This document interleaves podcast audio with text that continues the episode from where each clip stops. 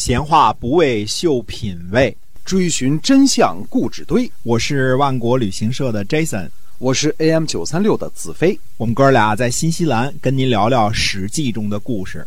各位亲爱的听友们，大家好，欢迎继续收听我们的节目《史记》中的故事。我们是由呃新西兰万国旅行社的 Jason 为您所讲的。我们一周呢五天更新。那么新西兰万国旅行社是一家本地的这个旅行企业，我们已经有二十二年的历史了，是一家真正的良心企业。那我们今天继续跟您讲《史记》中的故事。公元前六百六十年的冬天，晋献公呢命令太子率师讨伐东山高洛之敌。高洛之敌呢是赤敌中的一支啊，居住在今天山西垣曲东南的高洛镇。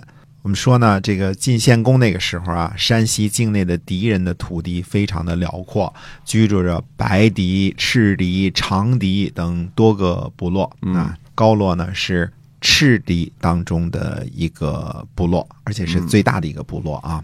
那么晋献公呢，给太子的命令是什么？进敌而返，就是把敌人杀光了，你再回来。嗯，而且赐给太子的是什么？两边不一样颜色的衣裳和金爵。呃，爵呢是有缺口的环，没环上的那个叫爵。如果是被放逐的大臣呢，收到这个赏赐的环，就是。可以回来的意思，没有缺口的，嗯，没有缺口的。如果收到绝，那就算了，你就别回来了，就此就此就断绝了啊。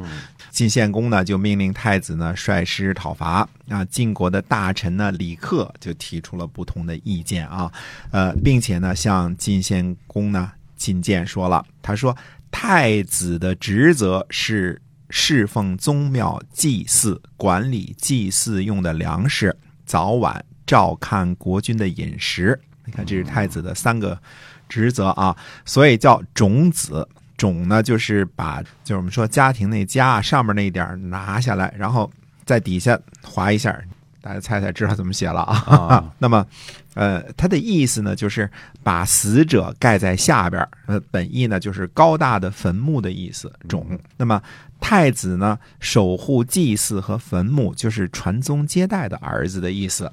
如果国君出行的时候呢，太子就留守；如果国君不出行的时候呢，嗯那就跟随着国君。那跟随着国君呢，叫辅君；留守的时候叫监国。这是古有的制度，后来也这么叫哈。哎，那率领军队呢，专门考虑谋略，号令军队。这是谁啊？这是国君和正卿的职责。那看看啊，国君和郑清是率领军队去出出征讨伐的。说这个讨伐这事儿不是太子的分内之事儿，率领军队他主要的工作呢就是拟定命令，如果遵命而行呢，就没有威望了。如果独断专行呢，那就是不孝。所以国君的正式继承人是不率领军队出征的，因为他跟这个大家都知道，这个将在外，君命有所不受啊。那你要自己拟定命令呢，你就独断专行，你就是不孝了。如果你老听老爸的呢，那他又没有威望了。所以他讲的是这个道理啊。这个谁接着说呢？这个李克接着说，他说：“我听说啊，这个高洛氏啊已经准备好开战了，请您呢更改您的命令。”那么晋献公说呢，这就是先生您不知道的事儿了。他说：“寡人听说呀，立太子的规矩有三种：如果资质差不多，就选年纪大的；如果年纪相同，就立受宠爱的；如果决定不了，谁更受宠爱，就占卜一下。先生您就不要在我们父子之间使用谋略了。”从这段话来看呢，其实当时晋献公的这个心思啊，已经表露得很清楚了。虽说晋献公和齐姜是争，但是太子申生已经被立很多年了，不是一天两天了，这已经挺老大的一一个孩子了啊。那么现在呢，讨论立太子的规矩，就是表示呢，现在太子的地位已经动摇了。这个是很明显的一个事儿。晋献公呢很不高兴，李克呢也只能退了下来。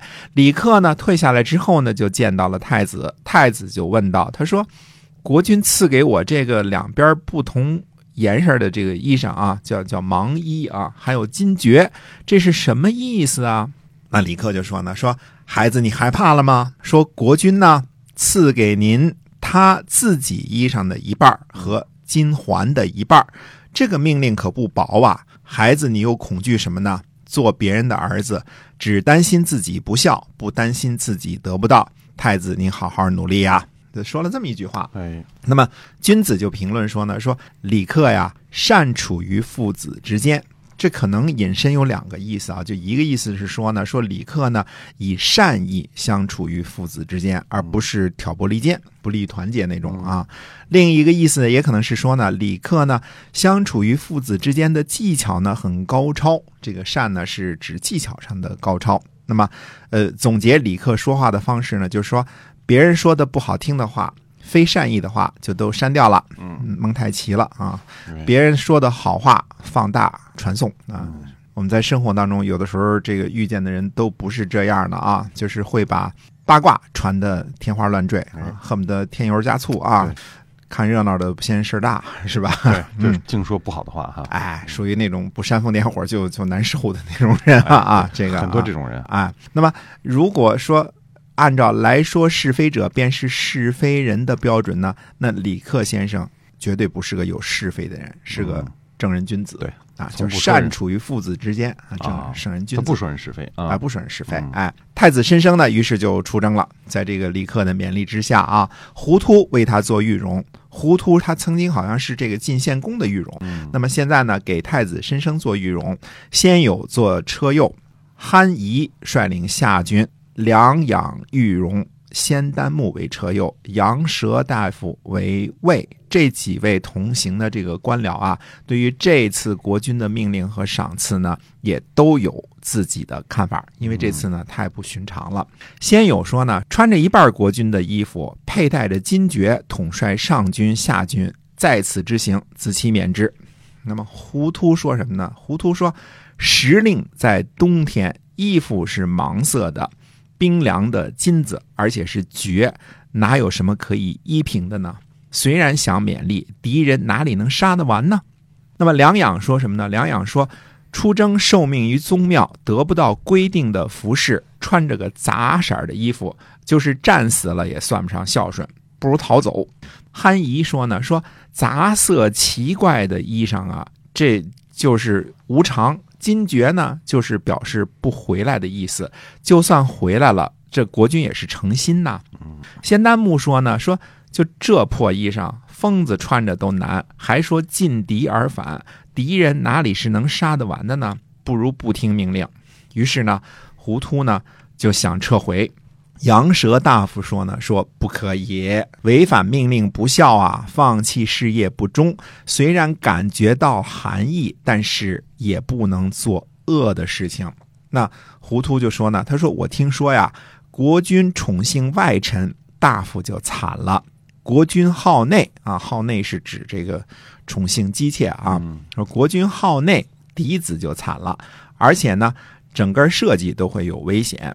逃走呢，顺从父亲，但是免于死亡；不打仗呢，对大家呢都有好处。何况呢，和敌人打仗冒险，内部呢又有谗言呢。太子说呢，说不行啊，国君呢派遣我，并不是因为喜欢我，而是要测试我的意思，所以呢赐给我奇装异服，给我权力，临行呢又好言抚慰。话呢说的太好听，其中的意味呢就很苦。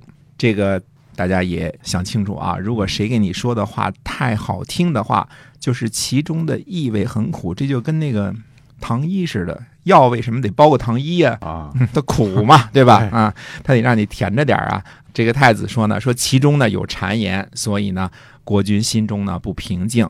但是怎么能躲避呢？不战而返回，我的罪孽深重了。战死了还能落一个好名声，就是还有令名。于是呢，太子呢就率军出发了，在吉桑打败了敌人。那这样呢，谗言其实就更多了啊，谗言越来越多了。胡突呢，打完了这个东山高洛氏之后呢，就此就杜门不出了。那么君子就说呢，说胡突有深谋远虑啊，这次呢。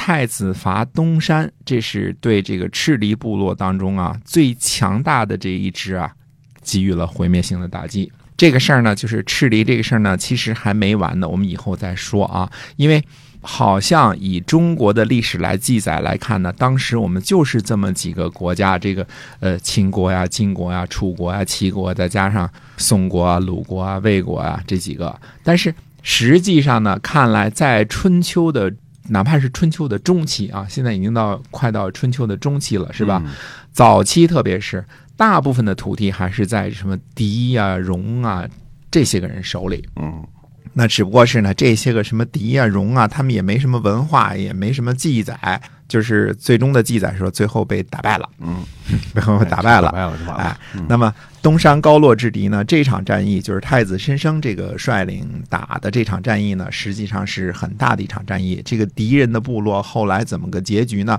我们过啊、一段时间再跟大家解释这个事情。那么也看出呢，所谓的文明的国家是如何在形成之中的，如何形成的。嗯嗯，是的。那么我们今天啊，这个史记中的故事啊，太子申生伐东山呢，先跟您讲到这儿了。那么是由新西兰万国旅行社的 Jason 为您讲的。我们下期节目再会。再会。